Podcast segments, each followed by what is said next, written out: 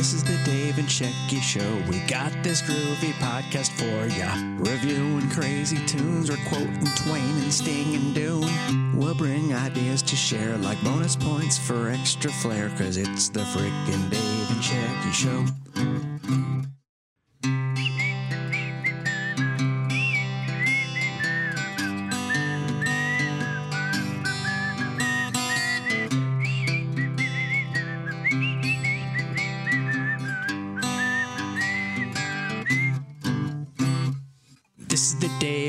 Dave and Shecky Show. We're bringing you this groovy review. We might preview movies, bake some bread, or drink some smoothies. So come on, have way too much caffeine. You roll up some rivers, I'll reference some Raffi. This is the Dave and Shecky Show. Hey, how are ya? Welcome back. All right, good to see ya. Let's get started. oh my god i can't i can't Let's just get right into it, folks. okay open Have you ever seen something in the woods you just couldn't identify? Well, that's what today's show is about. that's not Creatures of the night and misfortune. oh okay uh anyway uh welcome welcome welcome everyone to uh another episode of the middle-aged cool kids super terrific podcast uh this is episode number 79 79 uh and this uh podcast features your pals Raul and Julio. i would like to be julio We are a team that together we do a Raul Julio act. uh-huh what do we do Well, anything that has to do with Raul Julio. i don't know what that means You know, like we do uh, Addams Family impressions and you know Oh. other stuff that he was involved with. Uh, he was in that. Uh, he was in that movie, that uh, movie that MST3K did. It might have even been the last MST3K. Oh, jeez, which one was it? Oh shoot! I'll look it up real quick. Anything he's in is a charm. The man was a good actor. I saw him as a little child on uh, off Broadway. He was in a play that my father produced. Overdrawn at the Memory Bank is MST3K episode 822. They monkeyed around with his mind. Nothing to worry about. Then they lost his body. Either I'm nuts or you are. Now he's trapped inside a supercomputer We're nothing more than a bite in a giant computer. where fantasies are virtual reality. We will terminate him. Raul Julia, part machine, all man. I guess I made some waves. Overdrawn at the memory bank. Tomorrow at 3 p.m., 12 Pacific on the Sci Fi Channel.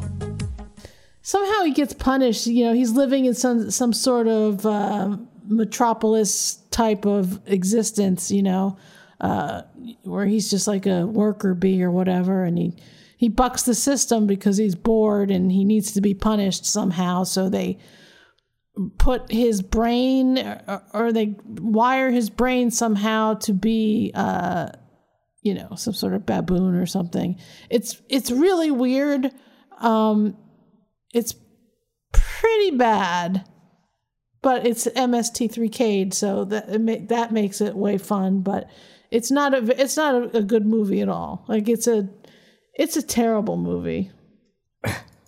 Uh, let's see what imdb gives it. Now, what's the movie that uh, Gene Simmons is in?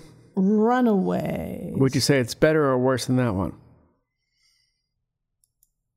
oh way worse Okay, just got to know what kind of scale we're looking at here. This this is overdrawn at the memory bank on IMDb gets a 2.3 out of 10. Wait, what year is it from? It looks like he's relatively young there. Yeah, he's pretty young. Who who else is in it?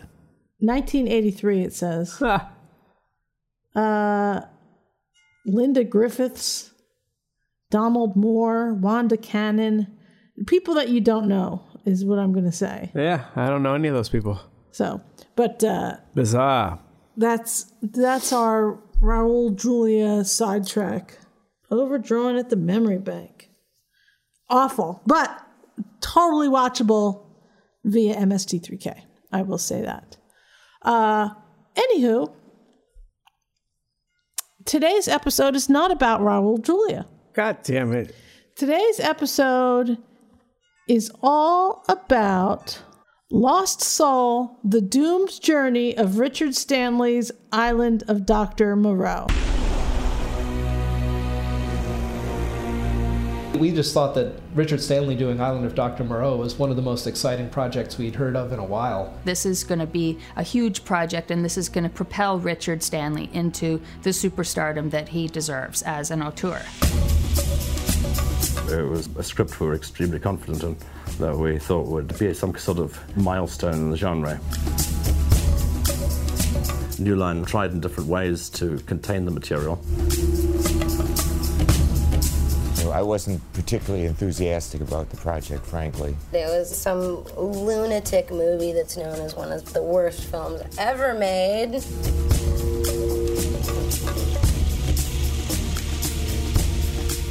Marlon Brando and Val Kilmer were there to mess with the film as much as possible. I've dealt with some very, very difficult actors in my life, but I have never, ever dealt with somebody like Marlon Brando. He wanted an ice bucket on top of his head. He'd covered himself in white paint. I think that's how the whole mini me thing developed of Marlon a- adopting this little guy. It doesn't matter who directs it. It's not. It's not. It's not about the vision. It's a. You know. It's about the stars. Did you hear about? Oh my God! The, the Richard Stanley climbed into a tree today. It wouldn't come down. He was living and breathing Moreau, and then literally just have that murdered. I think he probably went a bit mad. I think once that rumour started that Richard Stanley was in the background, that I think that just grew into Richard Stanley then wanting to sabotage the shoot. As it went on, it descended into more and more kind of madness. I knew that this was going to be totally insane and that we were going to be hugely lucky if we just finished a film with a beginning, a middle, and an end. Knowing that the odds were stacked against me, I resorted to witchcraft.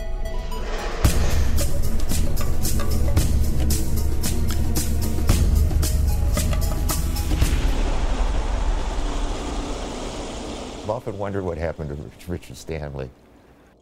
All right, let's cut that title down because uh, that is not a memorable, memorable title. It's not a good title. Are you kidding me? I think it's a fine title. It's a documentary. Now, what's Lost Soul? Is he supposed to be the Lost Soul? I believe he's the lost soul. Richard Stanley, the Lost Soul. Journey of Richard Stanley's Okay, Island of let me just say this. The Lost we Soul. have discussed for the past month or so, Yeah, the as we have dude switched our journey. setup Huh? a little bit. I have Oh, told I'm not Dave supposed to look. he is I'm not looking. supposed Wait. to read Let me off turn of my, my chair. computer- Let's just computer solve this right now. Hold on, ladies and gentlemen. I'm moving my chair. Oh my God. Okay. He is. Don't be upset. He cannot not look at my screen. Oh, I've scared the black cat. Uh-huh. Is that some sort of metaphor? Anyway, so The Island of Dr. Moreau uh, is a movie that came out in 1996, uh, starring uh, Val Kilmer and uh, Marlon Brando. On the sixth day, God created man. On the seventh day, he rested. And on the eighth day, in the year 2010, in a remote laboratory, an exiled scientist created something impossible. Unmistakably human. Undeniably animal. On the island of Dr. Moreau. I'd like to present my children. Father? Oh my God. From director John Frankenheimer. H.G. Wells' most terrifying creation. About the line that separates man from beast. What's going on? And the notorious doctor who dared to cross it. We are men because the Father has made us men. Marlon Brando. Val Kilmer. David Thewlis. The Island of Dr. Moreau. Directed by John Frankenheimer. The story is a is based on a book by H.G. Wells. Um, at the time in the in the 90s, uh, Richard Stanley was an up and coming uh, indie horror director. Um, you know, I would think he was kind of like a, a Robert Rodriguez, like doing indie stuff that people were getting uh, taking notice of. That's fair enough. He had written and directed some uh, horror movies like Hardware, I think was a was one that got him noticed, and then another one, Dust Devil.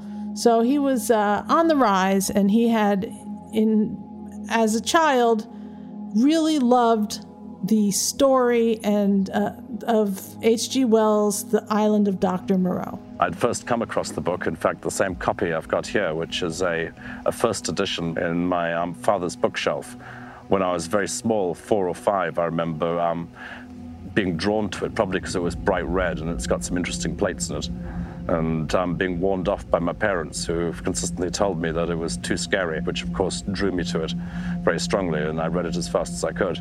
He had come up with a script for it and was trying to, you know, get uh, still an indie movie made, still a you know a low budget independent movie made, but was trying to get New Line, who had uh, at that point, I think their most famous uh, franchise was the Freddy Krueger movies. So they were uh, horror. They were not. They were not big budget, uh, Oscar-winning type of film uh, studio. You know what I mean? Mm-hmm. So he had he approached them with this script, and uh, from for whatever reason, his dream of you know they had some storyboards, they had a good script that people liked, uh, and it just kind of I don't know, it just kind of just blew it up into something else entirely. Ed figured out a way of getting to Marlon Brando. Someone had the idea of Brando playing Dr. Moreau, which changed the whole character of the movie and increased the budget enormously. They had just had uh, Marlon Brando in, I think he, I forget which movie it was. Um, maybe the one with Johnny Depp. Yes, it was with Johnny Depp. What was it though? I forget. I forget. Like uh, Don. I didn't want to say Don. Don Juan Carlos. Carlo. Uh, no. Is Don Pe- Don Juan DeMarco, I think. I don't know. Anyway, so and and he apparently on that shoot, Marlon Brando had been in, insanely difficult to deal with, and these guys at New Line had said no, never again. But yet here he was. Uh, they were pushing him for for this movie. And look, Brando might have been crazy as fuck. He might have been hard to deal with. But even on a bad day, he's going to give you a very interesting performance. So no one was going to say no to him. So they didn't say no to him. The very next thing I heard was that, yes, Brando was prepared to be Dr. Moreau. The money was in escrow, and that the film was greenlit. I think he was looking for just a few million dollars to make this movie, his vision of this movie, and it turned into a money pit with a ton of egos. It's almost like it's. I, I don't know. It's almost like the gods were against him from the beginning. Well, how did he fund his first movies?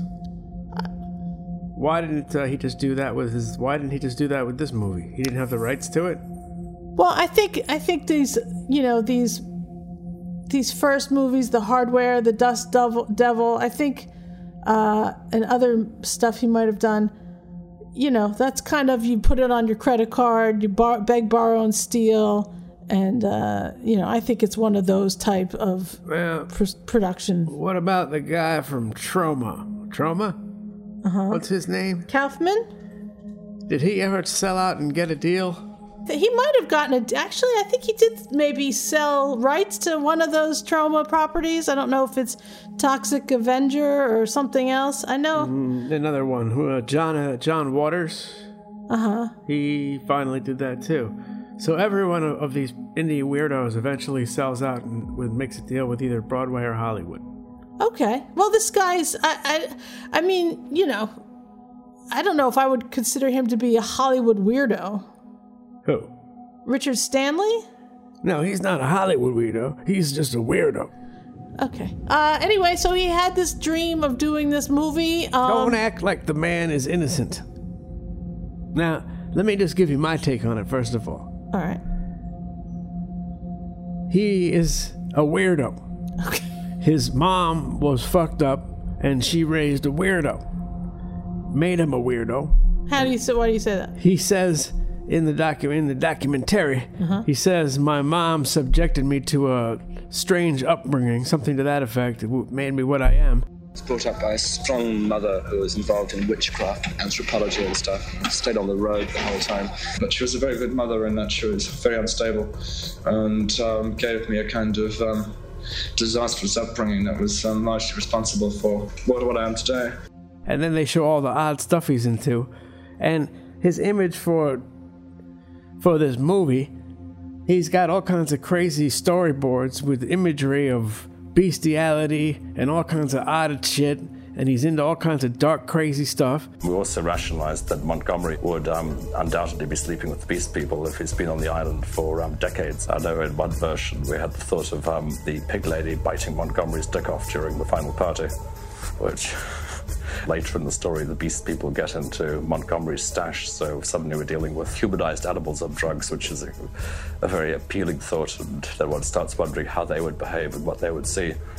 And um, these were to prove to be um, controversial elements later in the development process. and then to top it off the reason everything went downhill is because he, he resorted to witchcraft Knowing that the odds were stacked against me, I resorted to witchcraft.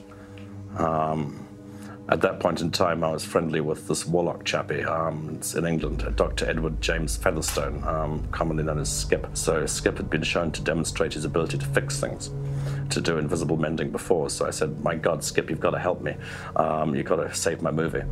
At the exact same time that I went into the meeting um, on the other side of the world, Skip convened his coven, cut his arm, drew a sigil, and did some kind of routine to fix it and make it all all right.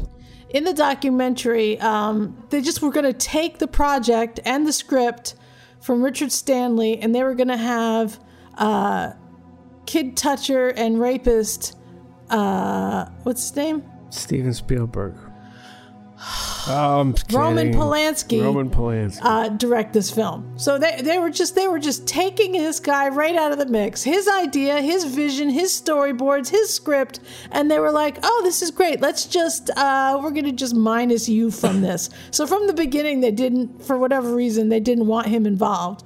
Um, but uh, he had a cha- he had a, a chance to meet with Marlon Brando, and he was going to try and convince Marlon Brando that he was the guy.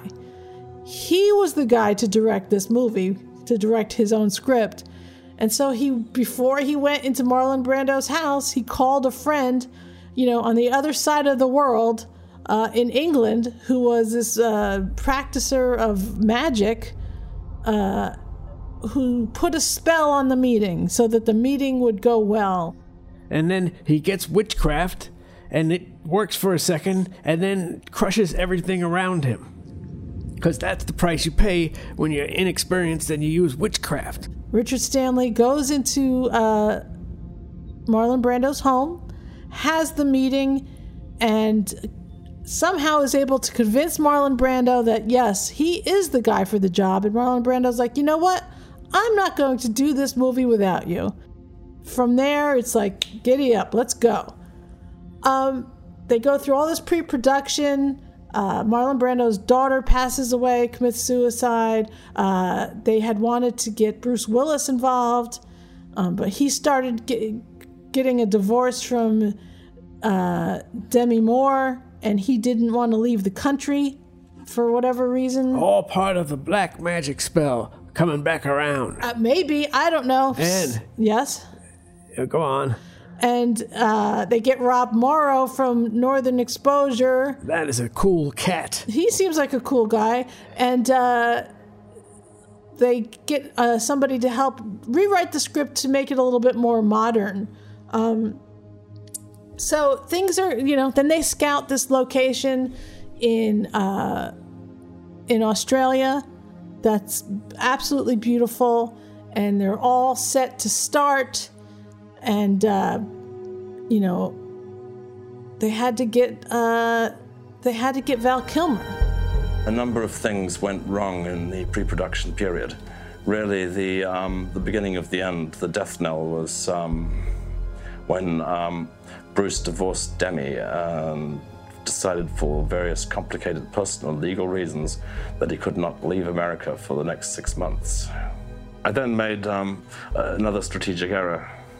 Um, I met Val Kilmer. Val Kilmer was a big star then, and so the film all of a sudden became a $35 million movie, which at that time was like $70 million today. So it was a big movie, which was far greater in its demands and its ambition.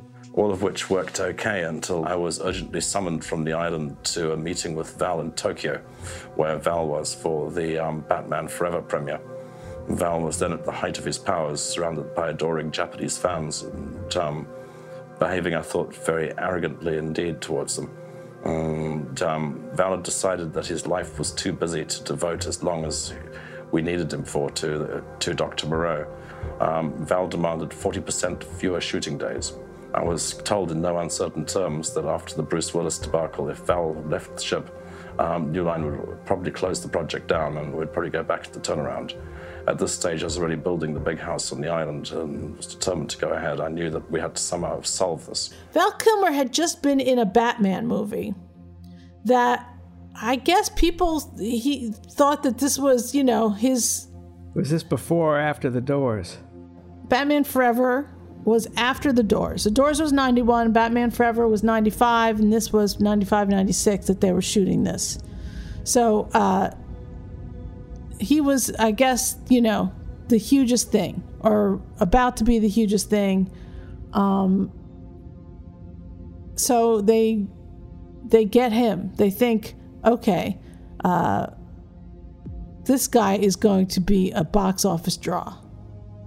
But Val Kilmer, even before they started shooting, even before he got to Australia for the shoot, he starts saying, "Oh, I, I you know, I only want to work this amount of time, and uh, I want, you know, I, I, I want all these days off, and blah blah blah."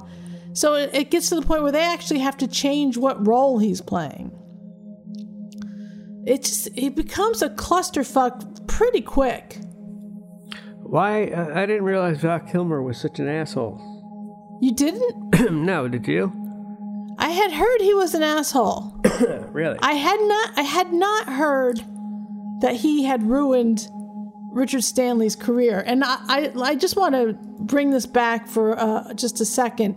This all started for me. Um, there was an article about Val, Val Kilmer that was making the rounds on Twitter. Uh, what happened to Val Kilmer? He's just starting to figure it out. Uh, it was a New York Times article. Um, but I had seen it retweeted by this gentleman, Phil uh, Nobile, Noble Jr. He is the editor in chief and creative director at Fangoria. And his tweet said, I would like to see this very zen version of Val Kilmer watch Lost Soul, a documentary that illustrates in great detail how he destroyed a young filmmaker's career, leaving it in ruins for over two decades so he could indeed see how it all worked out. And I was like, wow. I didn't I don't even know what this documentary is. So that's what got me uh that's what got me on the path to Has even- uh, Val Kilmer responded? That I, I don't know, and I, I, I kind of doubt. I think karma has uh, swung around completely to Val Kilmer. Um, so uh, I don't I don't need I don't I don't know that he needs to respond at this point. Uh, I always confuse Val Kilmer with Jean Claude Van Damme. You shouldn't do that. Why? Because because Jean-Claude Van Damme is a like a martial arts acting type like a Steven Seagal. Anyway, let's let's get let's get on, back on track. The the pre-production gets messy and then they they get to the place. They have all these these makeup artists that are there to put these people in their in their uh, casts and, and and make them up, which takes hours and hours. And Val Kilmer gets a bug up his ass and is like, you know what? I don't want to work with this director. The relationship with Val also became tense. This started at the different attempts to read the script. We all met at Richard's house and uh, we're trying to do this first scene. So I start, you know, being not feared and this whole like Tempest thing. And, and Val is just sitting there smoking a cigarette. Wait, is this, is this it? No, no, no. Still, wait, wait. He, we can always cut it down, but he's still he's still talking. Okay, okay, okay. Is, is this it? Is this it? He's, he's saying all that. He's saying all. This is the first scene in the movie, and he's saying all that. Okay, well, okay. So I already know something. Like he didn't like it. He did not like that the movie would start with me doing the Tempest. And he's like, Richard, look, I don't understand why this character M'Ling has to be in the first scenes anyhow. I don't get it. Uh, and Richard was like, "Well, he's your assistant. Well, but look at look at his look at the makeup. I mean, he looks like a monster. I mean, I don't I don't buy it. I mean, like, and you know what? I don't need an assistant." And Richard st- stood his ground. He said, "Like, no, it's in the script." By the time Kilmer changed parts and took on this other part of the drug fucked assistant to uh, to Marlon Brando's Dr. Moreau, he was playing up a bit on set. He was just kind of being a bit rude and abrasive. Um, he that was his character, though, so fair go. Maybe that was the way he prepared to be an arsehole, to, you know, act like one off camera. I happened to be at a restaurant where Val was at another table, and he sort of summoned me over and started saying how this wasn't working for him and, you know, something serious had to happen. Val Kilmer thinks he's this huge fucking movie star. Meanwhile, you know, you've got Marlon Brando, who is a, f- a huge fucking movie star. It, it's just really odd. The that- only reason Marlon Brando agreed to work with him was because he doesn't like Hollywood and he was going to do anything that was against what they wanted. Yeah. Yeah. And it's. Look. And now, yeah.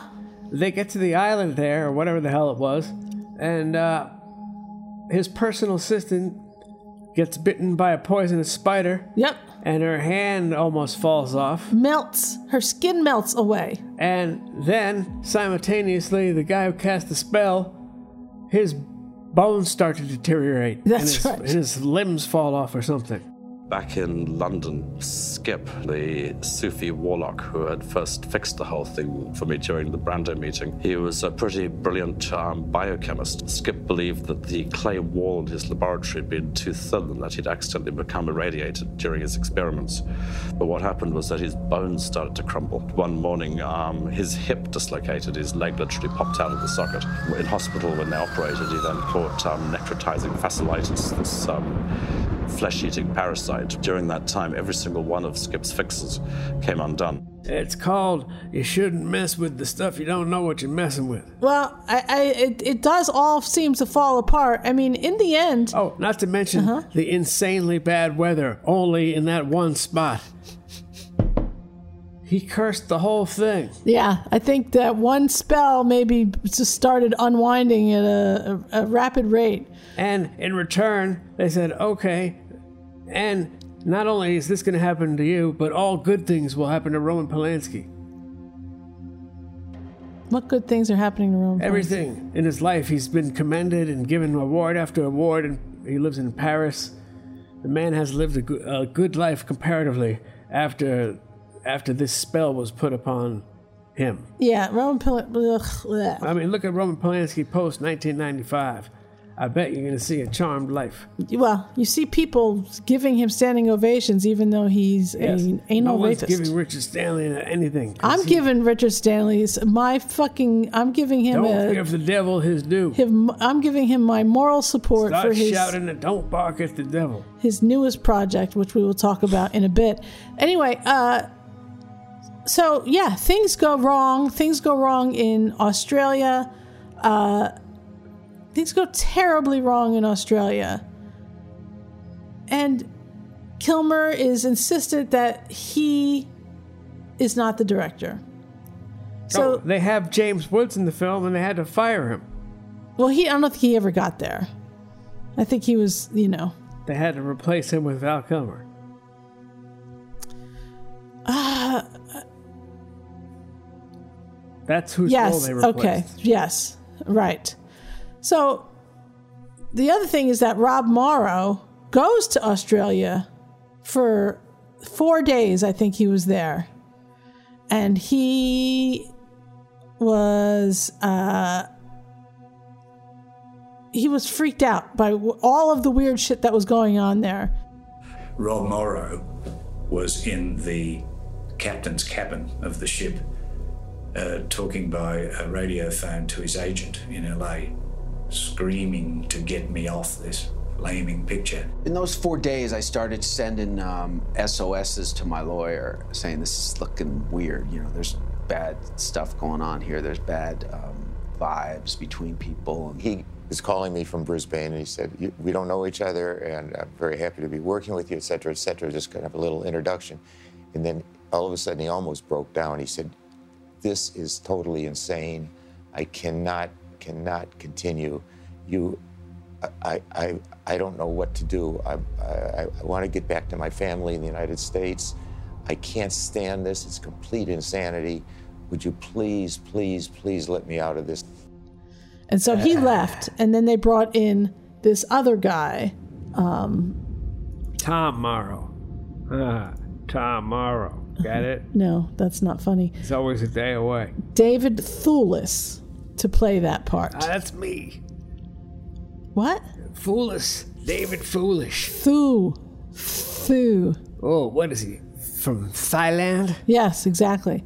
So, three days after they actually start filming, Richard Stanley gets fired. I had to let Richard go. It was the only time in my career I'd ever had the responsibility of changing a director, and it was very difficult. It wasn't handled well at all. It was um, sort of the call went to his agent, and the agent, uh, you know, was done that way, sort of. Not the manly way, you might say. So, how much of the film is in it was his responsibility? I have ended up on the screen. I have no idea. I have no idea at all. So then he kind of just the studio, New Line Cinema, tells these, uh, you know, some one of the guy, one of the worker guys, you know, the one of the drivers, whatever. Look, you need to escort him to the airport and get him away from that that uh, set. And so this guy drives him to the airport. He has his ticket, drives him to the airport. You know, watches him leave, go into the airport, and this guy leaves. And Richard Stanley never shows up at the end of the destination. So he's missing. He does not get on the plane. So they don't know what the hell happened to him. But in the meantime, New Line is scrambling to find a new director because now they know that they've got this all, you know, they have to pay these people who are there without anybody filming. They're there without a director. Um, they're there with Val Kilmer and uh, Marlon Brando, who sometimes neither of them would wanted to be the first of the actors to be on set. So they would just sit and wait in their trailers and be like, "Well, I'm not going out until he goes out." And that would go on for hours. Like some points they wouldn't show up until the afternoon. It was absurd. So New Line finds uh, what's his name, Frank, John Frankenheimer, to to go because apparently he's got a reputation as being a somewhat of a talent wrangler as well. You know, not not dealing with these crazy egos, and they ship him there, and then all these rewrites start happening, it becomes even more and more insane. And in the documentary, they they definitely do a good job of letting you know of what was happening. I wish there was more footage from that time because it's at a time when there people were, you know, there were handy cams, but uh, you know, it, uh, there doesn't seem to be that much footage, or maybe um, there is. It's just that they not everybody knew they were doing the documentary. I don't know, but they they do have some footage of the people fucking around, playing around, drinking, playing with race cars. I mean, these people were sitting in a hotel getting paid. You know, they were getting paid fully, but they weren't doing anything because there was, you know, if there wasn't a director, then there was this standoff between these these people, uh, Kilmer and Brando. Shitfest. It seemed like a shit fest. It seemed like a shit fest, but you know, as I was watching the documentary, I was thinking this would make a good movie. What would what would the documentary? The documentary. It, it would make you know, kind of like uh, the behind the scenes of the room. You know how they did that. The disaster artist. I could see this being this this being also a, a fun movie to put together as sort of a, a a dark comedy because it's I mean it's it's pretty insane. And then uh, Brando started started make taking these liberties with his character that people thought were, were you know just totally out there. At one point, he wants an ice bucket on his head, and then and Fairuza Salk comes over and uh, and she pours ice into his ice bucket hat. You know, it, it's and he comes out and he's decided he's wearing white makeup when he's outside for whatever reason and and cheesecloth.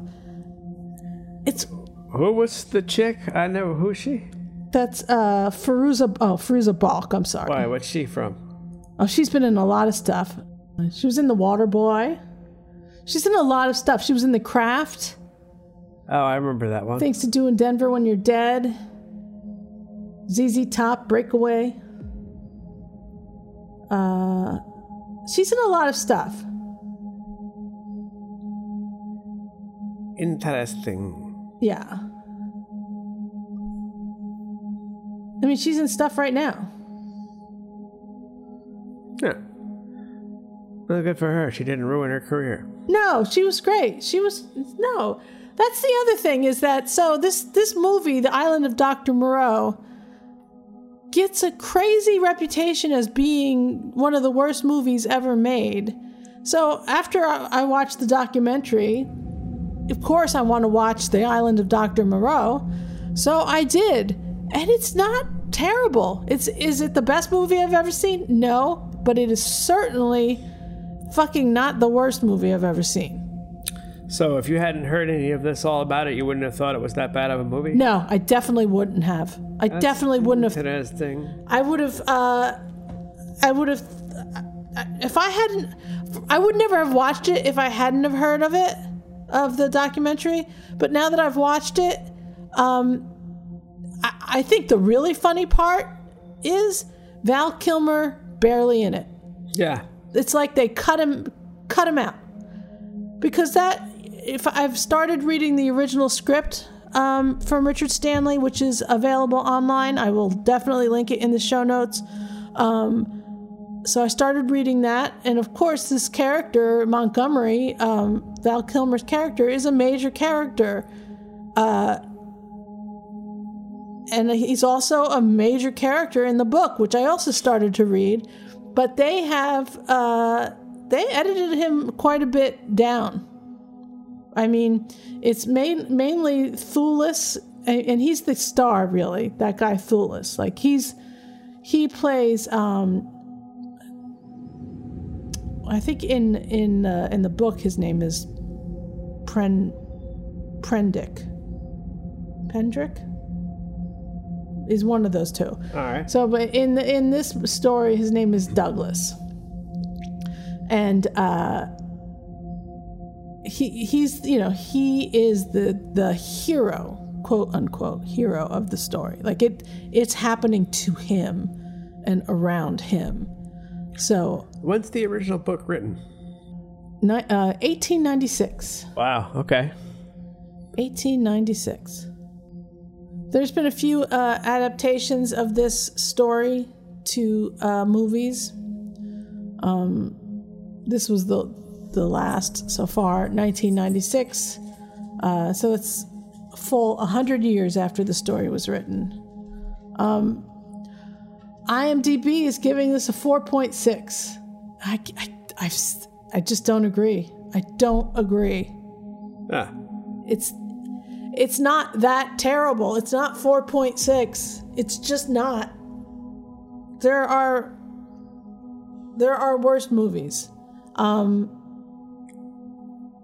I think it's just kind of fun, I guess, to say that this is terrible, but I I guess because I've seen so many movies that are really terrible that uh maybe that's why I think this is better than terrible, but, you know, to each his own, I guess. Well, I didn't get to see much of it. What I saw, it didn't seem as bad as they were saying. It didn't seem great for sure. Um, now, the crazy thing is that what he ends up doing.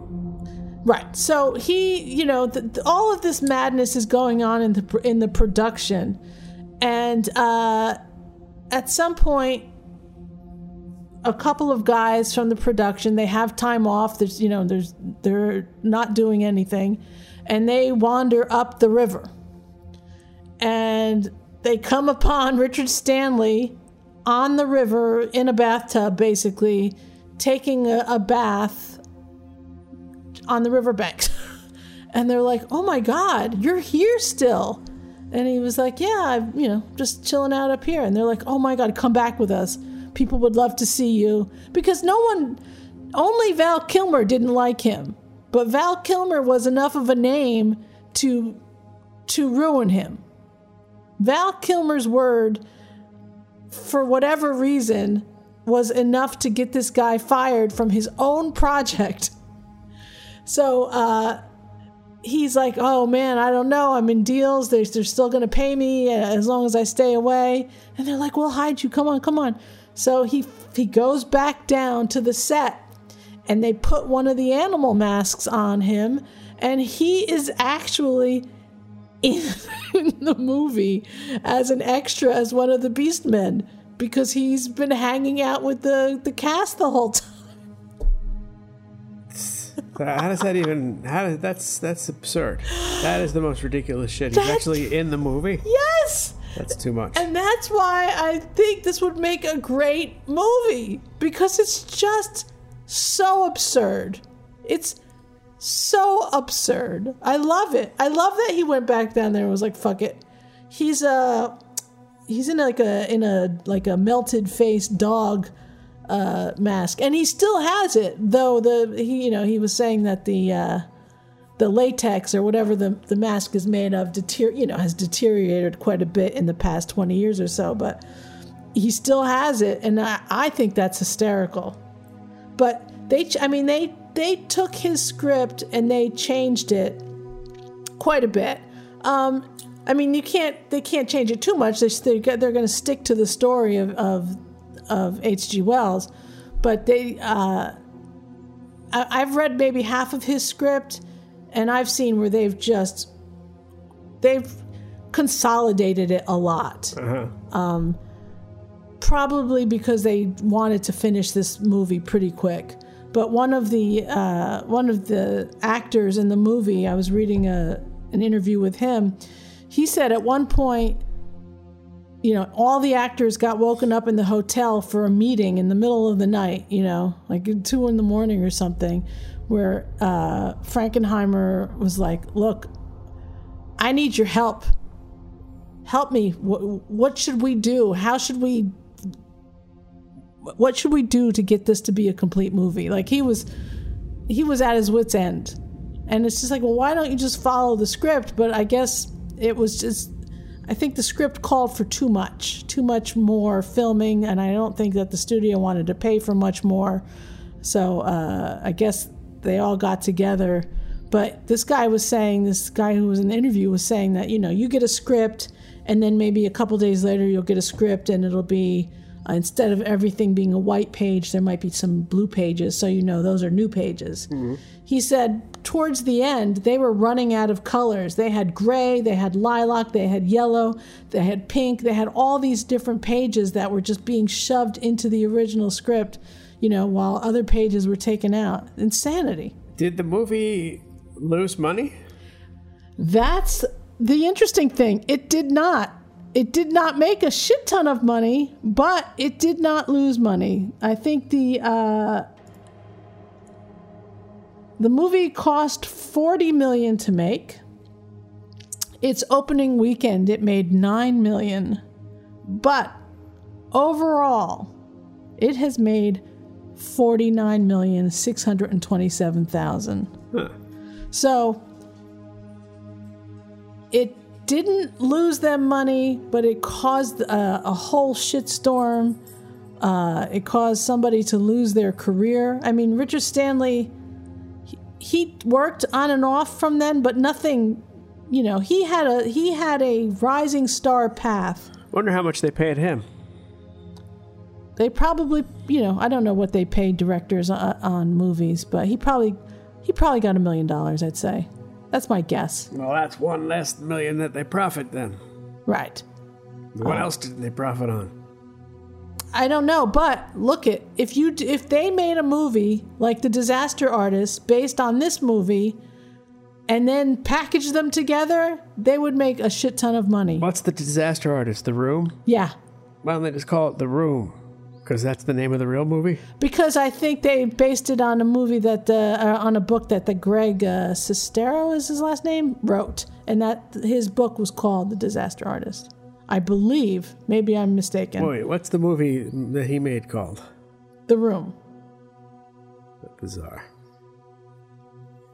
Very strange. He's Mark. Oh, hi, Mark. Has he done anything since? Yeah, they made a sequel. Those two guys are best friends still. Tommy Wiseau and that uh, Greg guy. They're best friends. Bizarre, bizarre, bizarre. How about Tommy Wiseau? I mean, did he make something? He made that's the sequel he made. Yeah, they've they uh he's still doing his thing, man. He's on Instagram tweeting shit out. He's got Tommy Wiseau underwear and stuff with his face on it. That sounds gross. It's hysterical. He's dude, that guy's a fucking character. That guy's a that guy is a character. He should have his own candle like uh, Gwyneth Paltrow. Ugh, no thank you. So uh this documentary I think is it's pretty informative. Um It was interesting for sure. So what what did he do after this well hold on. So Ron Perlman was also in the movie. with zero makeup? He had makeup on. He did look very much like Vincent from uh, Beauty and the Beast, the Beauty and the Beast show. But um, he, ref- David Thewlis and Ron Perlman were both approached to be interviewed in this documentary, but both turned down the offer. But when uh, Ron Perlman was interviewed on a podcast, he said that he declined being part of this documentary because he didn't want to say anything negative because he didn't know everything that happened between the fallout between Richard Stanley and New Line. He did say that for the short amount of time that they had, he loved working with Stanley and wished that he could have stayed with the project. So, pretty much everybody had no problem with Richard Stanley. Well, he didn't seem to be getting the job done. He wasn't going to meetings. He was staying in his house. He wasn't directing. Right. There were some times where he was not going to meetings. He wanted them to come to him for the meetings. He communicated with pictures, storyboards. Well, but you know what? Look, I, I don't know what to say about that. Maybe he thought that the people in Australia couldn't understand him, or maybe he couldn't understand their accent. I mean, they were deep in the they were they were deep in it. I mean, they were far from from civilization. They were they started hiring local people to be extras because they weren't they were they were 55 minutes away from the hotel, I think. Why are there so many hippies there? Why are the hippies so fucked up? Why are the locals so fucked up, brother? Well, I read that this was this had been this shoot, this movie shoot had been the biggest thing to happen to that town. So people just started coming to the town Ah, and it turned it into like a festival atmosphere because they were just so happy that their town was being included in something. I see. So it, that's why it became crazy. People were just smoking weed, drinking all over the place. It was like a it was like a weird Westworld orgy type of place. From what I could tell and what I've read in addition.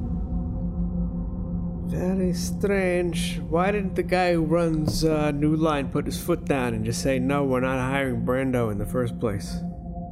Yeah, I don't know. he Somebody didn't want him, he said. Why didn't he fucking put his foot down? That guy is he's the head of the company. He's got no power.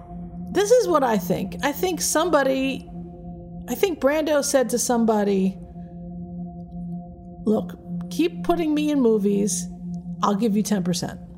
I think he said that to somebody at New Line. That is my guess. Because I can't think of another reason. They just came out came off of the Don Juan DeMarco. I think that's what it was called. And they and the guy said he was a complete nightmare. And for him to go right into another movie means somebody had to be getting a kickback somewhere. I, you know, that's my speculation, but I can't think of another reason why.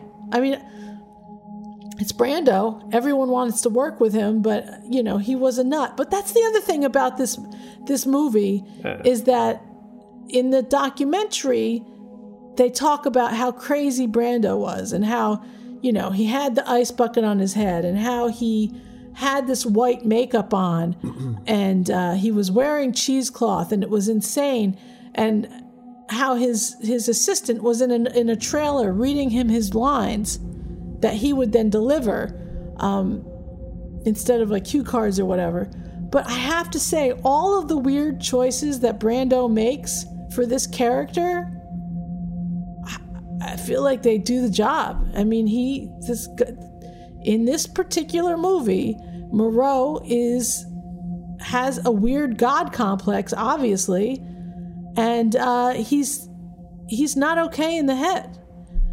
So all of these little weird choices that Marlon Brando makes for the character, I think add to that. I think once Marlon Brando's character dies, the movie goes down the hill. Well, Downhill, shall I say. this is what happens. I think in other versions of this movie, other versions that were made, they kind of end it with him dying, but that's not that's not the true to the story. And H.G. Wells in his book, he wants he shows that you know, yeah, they get rid of the law, they get rid of the father figure, and then they just go to shit. You know, they, there's there's consequences for those actions. So I, I, I don't disagree with you. I mean, if that's the way you feel, that's the way you feel. But And when we talk about H.G. Wells, that reminds me of my favorite picture of all time Uh-huh. with uh, Malcolm McDowell and uh, Mary Steenburgen. uh huh, American Sweetheart. Uh-huh. Everybody loves her, and- but everybody seems to hate my favorite movie called Time After Time. No one. I don't know why you have to go into Grady to talk about time after time, but I don't know that people hate it. Oh, well, maybe it doesn't stand the test of time. I never liked that movie. But see, Okay. Anyway, uh, so Richard Stanley is on to a new project. Are you ready? yeah. Richard Stanley is set to take another crack at adapting The Island of Dr. Moreau. Oh, come on, man. More than 20 years up, after his last bite at the cherry went disas- dis- disastrously oh, awry. Oh man, he's gonna invoke the devil again. The 53 year old director was fired just three days into filming for the 96 adaptation of the H.G. Wells novel, which was ultimately helmed by John Frankenheimer Yeah, he wasn't 53 then; he was 29. and starred Marlon Brando and Val Kilmer. Uh, the new Island of Dr. Moreau project was first mooted in 2017, but it seems uh, as if it is now on the path to fruition. Who's that backing it? New Line Cinema? It's uh,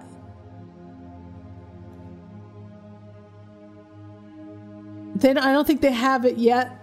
They don't have uh, they don't have the a, a production studio yet. But Is it- Feliz Navidad going to be in it? It was the initiative of several of the original partners on the film, notably Edward R. Pressman, who was the original producer. How about that German cat? Is he in on it? It's a uh, German cat. No, I don't think so. Oh man, bring him in. You liked him, huh? How about Veruca Salt, or whatever the bitch's name is? She's not a bitch. Oh, I'm just referring to her in the vernacular. Uh, uh, uh. Anyway, um, so I think this is going to. They're looking to be a uh, a series, like a Netflix type oh, of series. Man, now they're, they're shit in the bed. Didn't he learn his lesson once? Well, I got to be honest. The book, the book takes place uh, over uh, several months.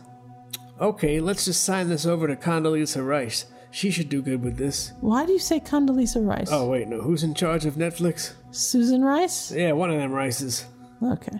Uh, no, thank you. So, I think it's uh, That's a really good move, Rich.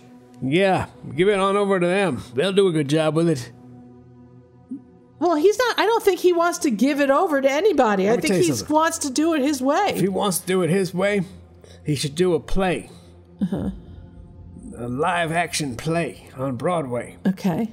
by himself. Oh, a one man play. Yes, because uh, he, then anyone else is not going to be able to get his vision correct, and it's going to go down the tube. See, I am. Before you know it, he's going to be invoking the devil, and someone's hand's going to corrode. I am all in with Richard Stanley. You seem to be anti Stanley. I'm more into Jimmy Page. Okay, but this is not about music. I'm just saying, if I got to work with the devil, I want to work with Jimmy Page. I see. Well, uh, all right. That's that's that's up to you. I would rather work with Richard Stanley. Now, another thing about Richard Stanley. Uh huh. You ever, you ever can't sleep? Put on a recording of him talking on a loop. He will drone you to sleep. Okay. I could not understand a word the man was saying. Maybe that's the problem. He couldn't direct because he speaks in a language that no one can interpret. Well, that's what I'm saying. Maybe there was a some sort of uh, language barrier or some sort of. Uh, his, his, he speaks. Uh, his, you know how the human eye can only see a certain spectrum. His voice is off the spectrum that we can hear as humans. I understood him perfectly. I did not. Okay. Well, but maybe that is why You that said they it sounded like old Greg. I was more like old vague. Uh-huh. Vaguely hearing what he's talking about. I'm gonna have to cut that out. Whoa. We, we want some. I have not mentioned old Greg Would you like a? in this podcast. Would you like some Baileys? No. Would you make an? Would you like to make an assessment? Was that what he says? Make an assessment. Look, make an assessment. So I thought perhaps he he he sounded a little bit like uh, old Greg, and, and not when old Greg says I have a vagina. More like when he's talking about the funk. Yeah, exactly. So, but also, anyway, we're, we're kind of getting off track. But so he's got this in the works, uh, an Island of Doctor Moreau series. Oh man. Why not get uh, you know?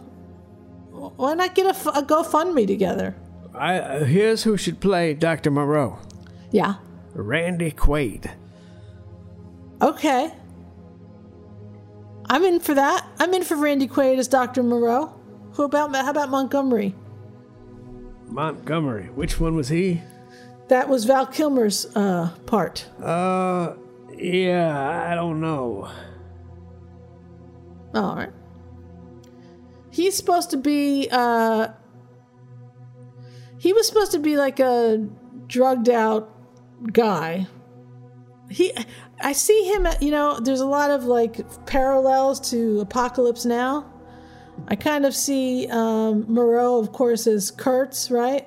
But I kind of see uh, uh, Montgomery as almost like um, Dennis Hopper. I kind of see him as the Dennis Hopper character. So maybe even like uh, James Woods would have worked. who's the Olsen with the blonde hair? The Olsen with the blonde hair. No, is it Luke? Was it? The Wilson? Oh, Wilson, right. Owen Wilson. Owen Wilson. Maybe Owen Wilson could, but what? Then here we go. You know, we got Randy Quaid, Owen Wilson. We're we're overcasting this. I think Maybe we need Owen Benjamin Owen Benjamin. as Dr. Moreau.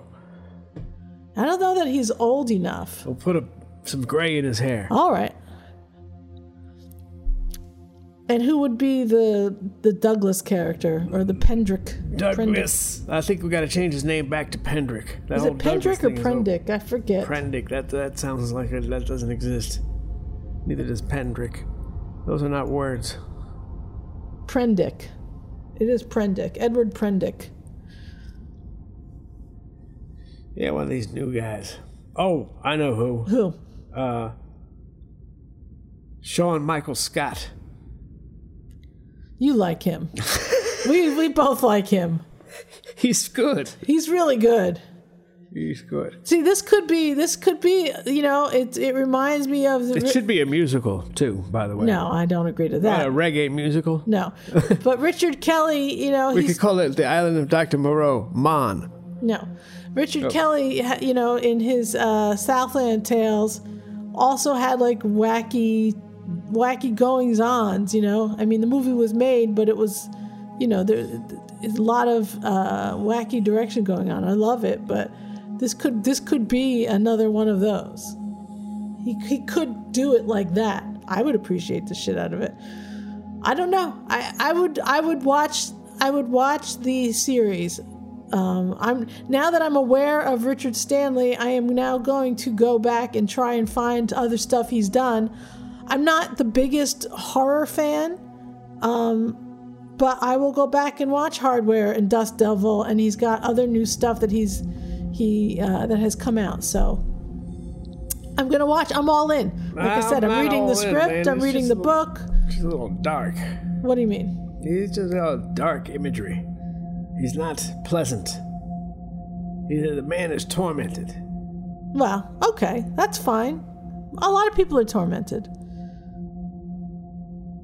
Well, let's see. We'll see. I mean, I don't know. I th- I think I think uh, a movie based on this documentary would do well, and uh, I think if he wanted to go fund me, uh, maybe uh, that would that would help. Yeah, if Ron Perlman's so in love with him, maybe he should get involved in this I don't new think version. I, I don't think he said he was in love with him. Ron He's- Perlman, why don't you marry him? Okay, I don't think he said that. Uh, I don't think that was w- what he said. He said that he enjoyed working with him and he wished he wouldn't have left the project. Ron Perlman and Veruca Salt, why don't you guys get married and work with Richard Stanley? Okay, no. Only thing good about Richard Stanley is he sounds like he should be a rock musician from the 80s.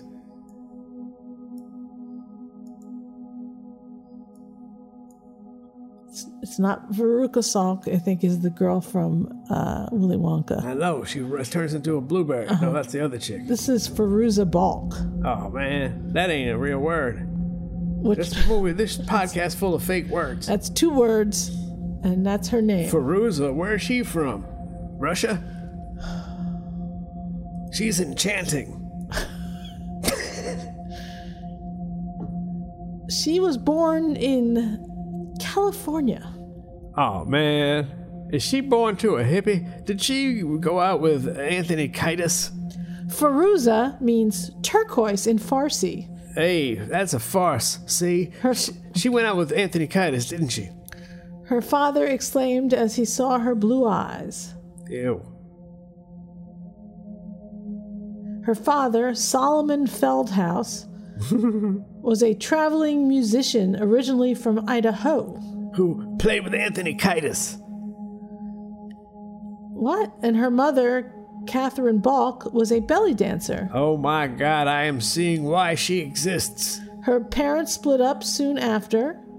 Uh, grew up just north of San Francisco, California. This a- traveling musician had sex with a belly dancer, and out came Faruka.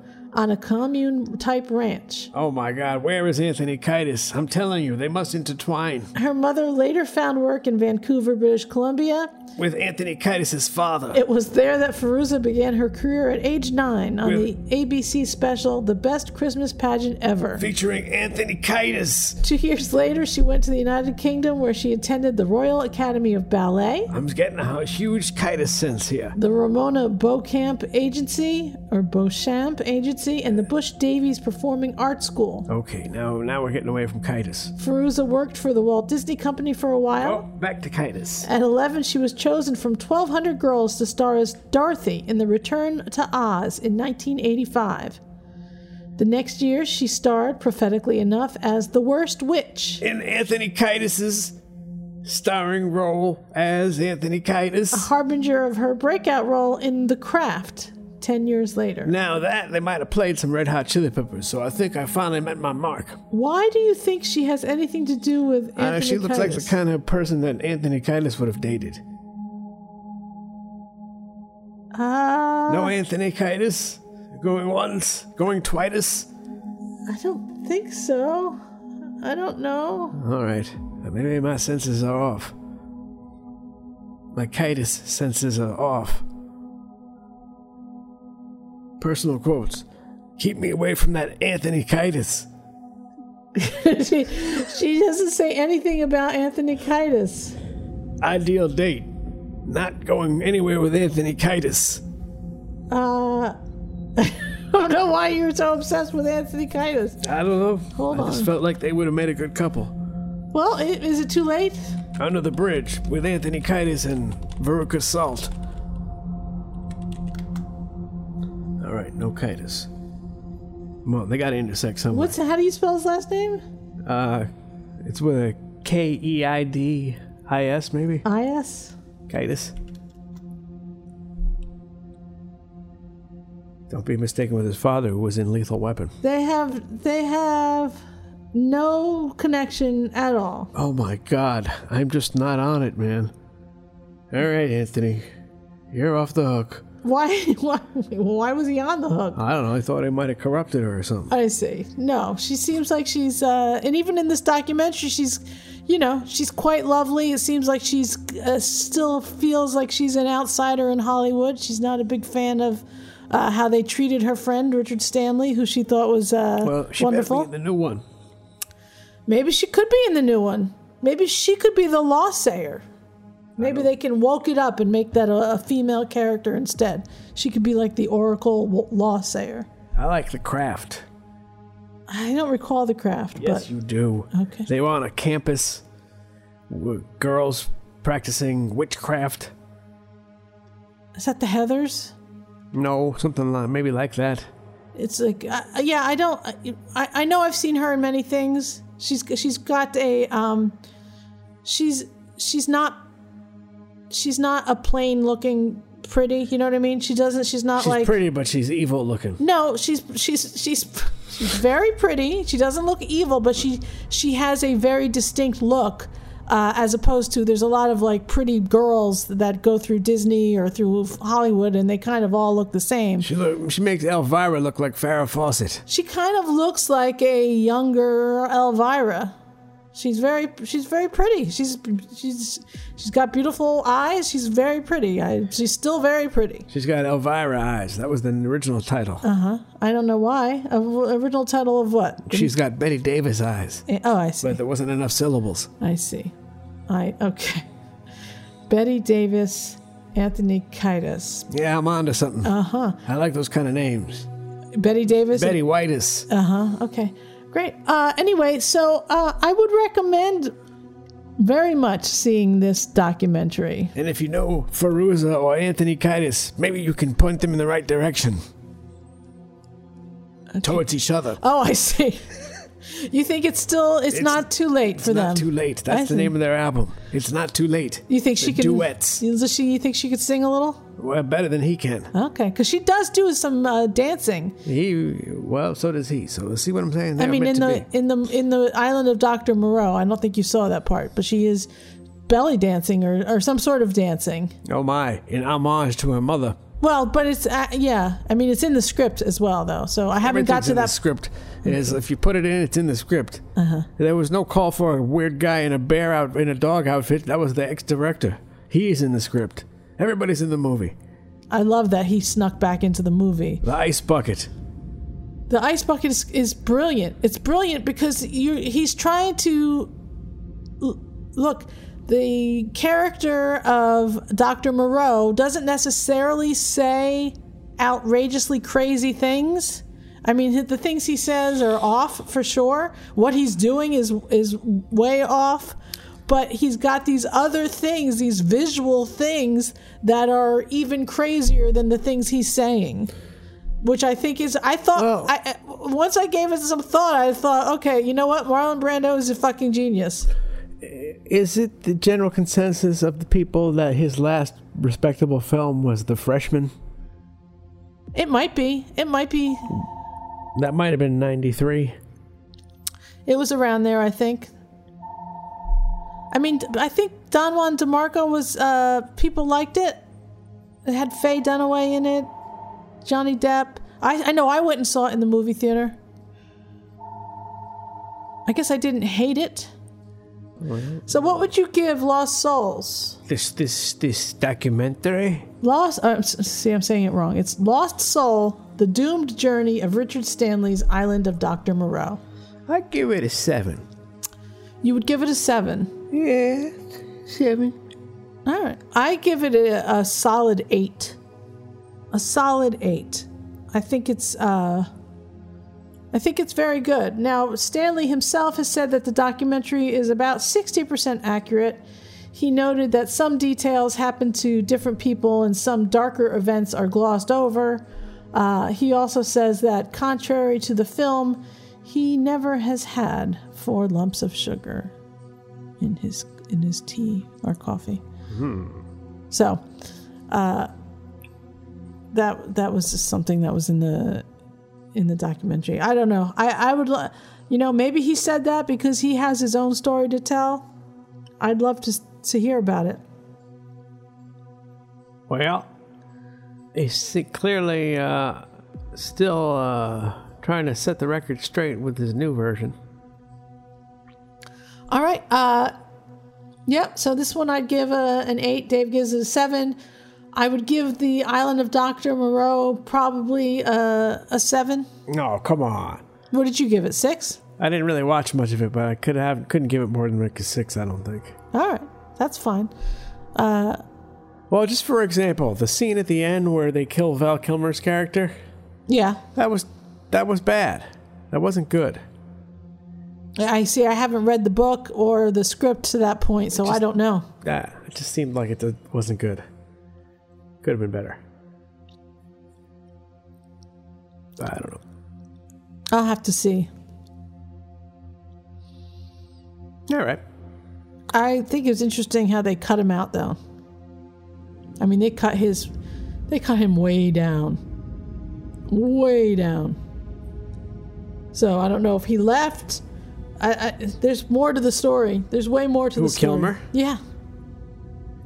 What a schmuck. What a schmuck. I would love to see all that footage because the uh, the location is, is lovely.